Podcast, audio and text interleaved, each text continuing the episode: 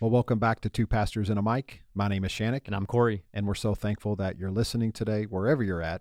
We also would like if you would leave a review. Do it. We love to listen to those. Well, read them, I guess. Yeah, we can't listen to them. I usually listen because you usually read them to me, so I do listen to them. I read them as sweet lullabies.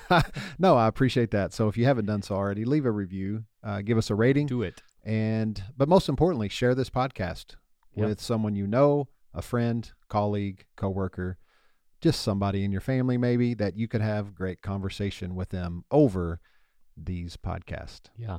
Question of the week. You ready? Let's do it's it. It's a doozy. If you got $25,000 every time you pressed a button, but there is a 1% chance of you serving a 10 year prison sentence, how many times do you press the button? Here's the deal. I'm already 42. you asked me this a couple days ago, so I have had time to think about it. And my answer hasn't changed. I don't hit it. At all. Not one time. for 10 years and there's a 1% chance. Here's the thing my kids are still young. I might only have another 10 years with them, especially my youngest, Jude, who's nine.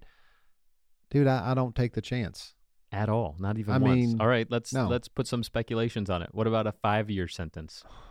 Cut it in half. Well, and I thought about the other one. This one, five years, 43, for just 25 grand. Here's the thing I don't know how many times, if I hit it once, am I just going to keep hitting it? So I, I'm going to say no. Five years. Five years. High? Okay, No. one year prison sentence. One year for 25,000 every time I hit it, I hit it. so the one year is the is, is it two years? Two year prison sentence, or we just I don't know. I, i'm down to one. one. I'm down to one, and Okay, I hit the button, how many and? I actually keep hitting it until I get the one year prison sentence. that is insane. no, I'm gonna keep playing those odds, and I'm gonna run that horse to death. So you're at a hundred. I'm like thinking so logically about this, like I'm blowing my own mind. so you're at 80, 80 presses. What is that? I keep pressing. What's eighty times twenty five thousand? I don't know, 1.6, 1.7 million. No, no way. Is it that much? I don't know. Sure, And you're just keep pressing. I'm gonna keep pressing. so if you press it a hundred times, because people will be like, "Oh, that's not the right odds," but a hundred times, it's still a one percent. It's still one percent. It hasn't changed. yeah. So it's just like flipping a coin. They think, oh, it's you So know, what's the it's been head for five times. I'm going to bet tails. No, it's the same. Like red and black at you know at the roulette wheel. The odds don't change. So what's the uh The odds are still what is it? Forty nine percent because there's two green. How many times like how much money in totality for you to actually stop or you I just won't stop. you just go you're just knowing I'm literally going to go it whether it's on the fifth try or the five thousandth try. I'm going to keep pressing it until I get just one year. Because one, it's worth twenty five thousand. So if it's worth twenty five thousand, logically, it's going to be worth however many times I want to hit the button. So you're at 100 times you're at 2.5 million dollars you're just going I'm keep going, 200 times swear- you're at I'm- five million. dude. I'm going.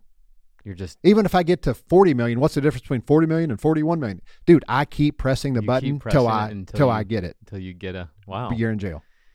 I'm going to keep running those odds. That's what I was saying. At ten years, I'm not going to take the chance. At five years, I'm not because if I hit it once, and if I take the odds hitting it one time, it's the exact same odds the next time. It ain't like oh now it's worse odds. It's like a two percent chance. No, yeah so it it's that line. Once I get to the point of making the decision to hit it, I keep hitting it non nonstop. I'll keep hitting it the rest of my life, even if I don't ever land on it. what did this question just got so weird we spent four minutes talking about odds but that's, That's a fair okay. fair conversation i liked Yeah, it maybe we'll put this out on on uh, Facebook or Instagram and see what our listeners would say about it. Yeah, it's very. I'm I don't know how I would answer. I, I hate these types of questions personally, hypothetical. Dude, you haven't answered. What is it for you? At ten years, I'm probably hitting it ten times. and, and risk ten years in jail? Yeah, my kids are young. I'm just kidding. All right, I'll take I'll take care of Joy and the kids for you while you're in jail. Oh man! All right, so week two, you have permission.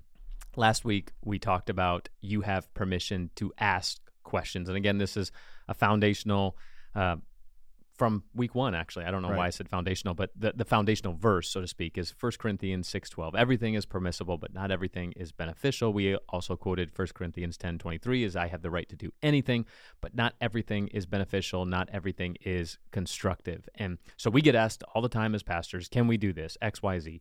And so, yeah, last week you have permission to ask questions. This week you have permission to not give an answer. And again, this is just a recap from our very first episode, which is crazy that we're almost at 100. Right. And of course, I mentioned this last week in this asking questions part, like free to ask questions. There's a lot of times I get asked questions and I don't know, but there is something in me that I feel like I have to know. Yeah. Uh, honestly, this this conversation. I, do you remember this? We were with Dan Dyer, who is one a guy that that oversees us, and he was I, I can't remember where we were. It was some type of arm meeting, and he was talking about this tension that people live in about having to give a response for the reason for why they give the answer no. So, like if you ask me a question and my response is no, typically, and I do this a lot, typically I'll tell you the reason for why I can't. So, Oh, hey, let's come to my house this Friday. And instead of me just saying no, I'll say, no, I can't. I, I've already committed to going to a high school football game and give you a reason so that you feel better. Uh, not you feel, I feel better for telling you No. no. And his whole uh, spiel was just about this idea that no is a complete sentence and no is sufficient. And you need to stop giving people a reason. Now, I understand that there is sometimes a reason is absolutely necessary, but we live in this tension. I don't, I don't really do a good job of just saying no and using it as a complete sentence. Right. I don't think I can do that either. Honestly, I have such a hard time just telling people no to begin with. So the few times I may tell people no, I actually always have to give a disclaimer as to why I'm saying no. Why, why do you think that is? I really, I think, well, for me, I know it's my my people pleasing, and I Mhm. want to make everybody happy. But I think I don't say think this is every time. Yes, we have to give our per, ourselves permission to just say no, and that's okay to leave it at no. No, I don't think I can make that, or no, I, I can't come, and that should be enough. But I think there's if there's a close relationship like me and you, like you said, Yeah. Like if I say, hey, let's hang out Friday night, and you said, no, I I'm going to this high school, you know, football game, like you said. I'm like, I would expect that. Yeah. Like, what do you mean? You're my friend. Why can't you hang out? Yeah. You know. And Give if you just said, more. if you just told me, well, no, I can't, and I would text you back, what? Why? Why? Why aren't you coming to my house? Tell me why. with yeah. some. Yeah, but I do have a hard time just letting people down as well. I know this is just fresh for me, so I preached this past week uh, in our series. Um, You forgot I series. never said that. Jesus, things Jesus never said, and we're kind of going through that, kind of debunking misconceptions of things that people think Jesus said. And I was just going through just really Romans five and kind of unpacking that. And I've really been in Romans five a lot, but basically, the um, gist of it is, you know, it talks about how through one man's sin, Adam sin entered into the world. That sin is now imputed on the many. Many many were made sinners and then sin led to death death for all people. But then one man's righteous act jesus led to justification righteousness and then life for all people. Mhm. and i was just kind of going through this and talking about how everyone is forgiven. Now everyone doesn't know that they've been forgiven but the gift was given to every person Mhm. of redemption and forgiveness. And I had someone come up to me afterward and basically just say, So, are you saying this that we can just do whatever we want and we're forgiven people? Like, we don't have any consequences, like from God based on anything we do? And so I had to kind of walk her through everything. And I felt the need to start this process, but I caught myself this week because usually I would explain for 10, 15, 20 minutes on different concepts that I've learned over the last seven years. And then as I talked about forgiveness and how people are forgiven, she's like, well, man, I always just fear for my daughter. Um, and she wanted to ask about like an afterlife and an afterlife experience for some people that maybe haven't like awakened to the gift that they've been given and the possibility of people being in hell. And I started to talk to her, and she might even be listening to this podcast. Um, she says she listens, and actually, that's what I referenced her back to. Because in this moment, I started to unpack everything that I've learned over the last eight years to help maybe give her some understanding. Because I can't just tell people, well, you know, I I don't know about that. You need to figure that out. Like it, Mhm. it's so hard for me to just not give an answer to people's questions. And so what I began to do is catch myself, and then I said, well, I'll tell you what. There's two different resources. One, why don't you go back and listen to the podcast? We talk about it a lot. Um, episode 32 on Mhm. there, and then also here's a book resource. And after you read, after you dissect, after you process through this, I said, here's the thing. I've been in this for eight years now, and it would be unfair of me to actually start answering your questions because I think I would do more damage than I would be a help right now.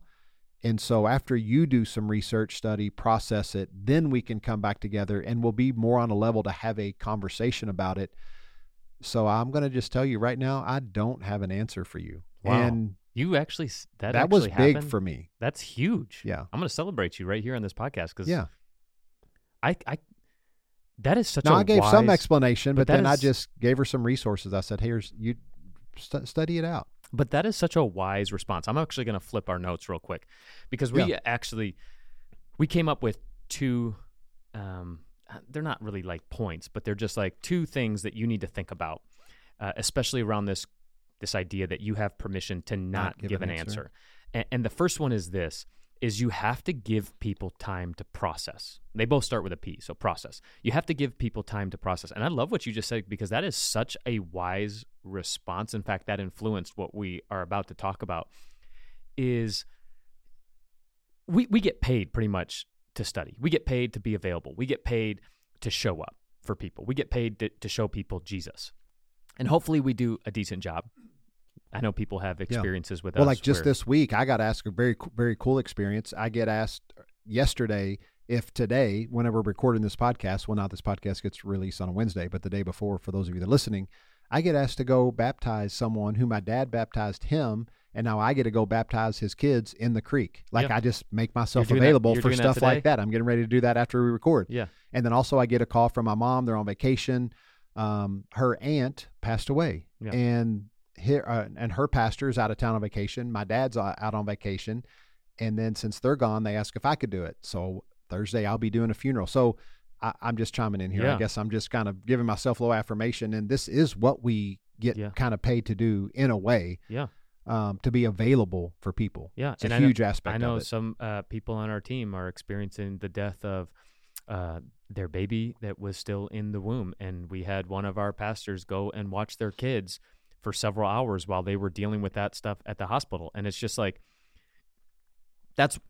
I mean, it's not what we get paid to do, but yeah, it is what we get paid to do. I mean, there's there's an aspect of, um, you know, we do life with people, and we really care about this community. We we want to be there for uh, for people, and so like this this process stuff though we get time to or we have the time i have the margin especially over the last 10 years to look at a subject read opposing views of this subject talk about it with you process through it. Time and space to dissect it. Well what does this mean? Hypotheticals. And we come to conclusions not often in a dogmatic way but it's like hey i I am very well studied on a lot of subjects where I've come to conclusions, but I don't also want to be preaching my conclusion dogmatically because I'm also aware that I could be wrong. And I'm also aware of the opposing argument. So when people have a problem with something that we say, it can be very frustrating for us who have actually spent time because a lot of people, especially in the American church, believe from uh, believe a version of Christianity that was passed down to them from their mama or their grandma, and that version of Christianity is really only like hundred years old. When you look at the early church fathers and uh, church history, most of what the American church believes was not a foundational belief for people when Christianity really started and wasn't really the heart of Jesus a lot of the times. And I, I know I just put a blanket statement and that was like a big thing, but what I'm trying to say is it is not fair for us to just tell people what to believe when we've had the time and space to process. I'm going to give a very controversial perspective. We get asked all the time about what we believe about homosexuality, and uh, I- I've I've just come to this place where I'm not giving people an answer in in this season of life because I'm still processing it because I have done a deep study on this, unpacked a lot of things, understand the arguments on both sides understand what is going on in our culture today. And many people don't actually understand this conversation because they think the Bible is clear about it, but it's not as clear as you might think. And so, really, just giving people time to process of, hey, I'm here for you in this season. I can give you some resources. I can challenge your thought perspective. But at the end of the day, this is something that you need to journey through and not just believe everything that I have to say on a topic because we really ultimately need to do a better job of this personally, um, of letting people process. You know, again, we might have spent hours uh, studying a specific topic and we expect other people to come to that same conclusion or know everything to know on the subject right away without giving them that time and space to process. So, right. So then when people come to you, maybe for an answer, maybe whatever field you're in. I know we're in the pastoral world. Maybe for you, it's a different world. You have a different vocation, a different leaning, a different area of study and people might want to come to you for answers, but be willing to give people time to process in whatever that is. Mm-hmm. Now you can answer them, you can answer slowly, you can answer full blown. You you have the freedom, right? You have permission to do it any way how you feel. But also when it comes to matters that maybe people won't have an immediate understanding, maybe give them time to process on their own. And I know something my dad taught me a long time ago, especially when I took over here um, as lead pastor over 10 years ago now um, he just said, turn the boat slow. Mm-hmm. And so I've kind of always ran with that. I know I've had a lot of conversation with you, with Reggie, um, just different people as I've led. I didn't want to treat my leadership like I was on a jet ski because if it's just me, I can turn a jet ski on a dime, mm-hmm. right? I can turn it fast. I can do a 180 in a matter of two seconds if I want to. But I have to treat when I'm trying to love people well, I have to treat maybe what I know, and especially leading a church organization, I have to treat it like I'm the captain of the Titanic. Mm slow and steady because I don't want anyone falling off. But the Titanic might be a very bad example. I yeah, just realized that.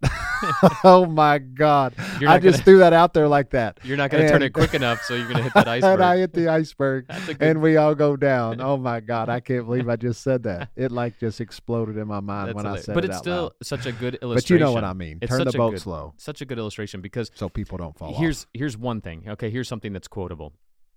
Faith is an adventure. Therefore, Faith is not a one time decision. So many people are like, oh, you got to ask Jesus into your heart. That's nowhere in the scriptures. You, you won't find that at all. That's an, that's an American version of Christianity that's not even real. Faith is not a one time decision. Faith is an adventure. It is everything that you experience. It's the cultural experiences. It's what you believe and what you don't believe, what you doubt and what you don't doubt. And that changes over time as you grow.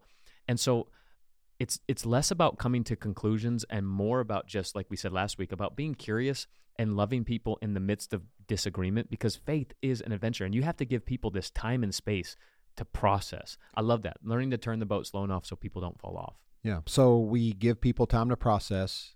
As right, we're trying to figure out how to have permission, uh, give ourselves permission to not have an answer. So we give people time to process. And then the second thing is we have to take the pressure off of ourselves to know it all. Yeah. Like we have to be okay to say things like I don't know. So and good. it's so hard though. And that could be like resonating with a lot of you, but if you're like me, I feel like a lot of times I need to have the answer.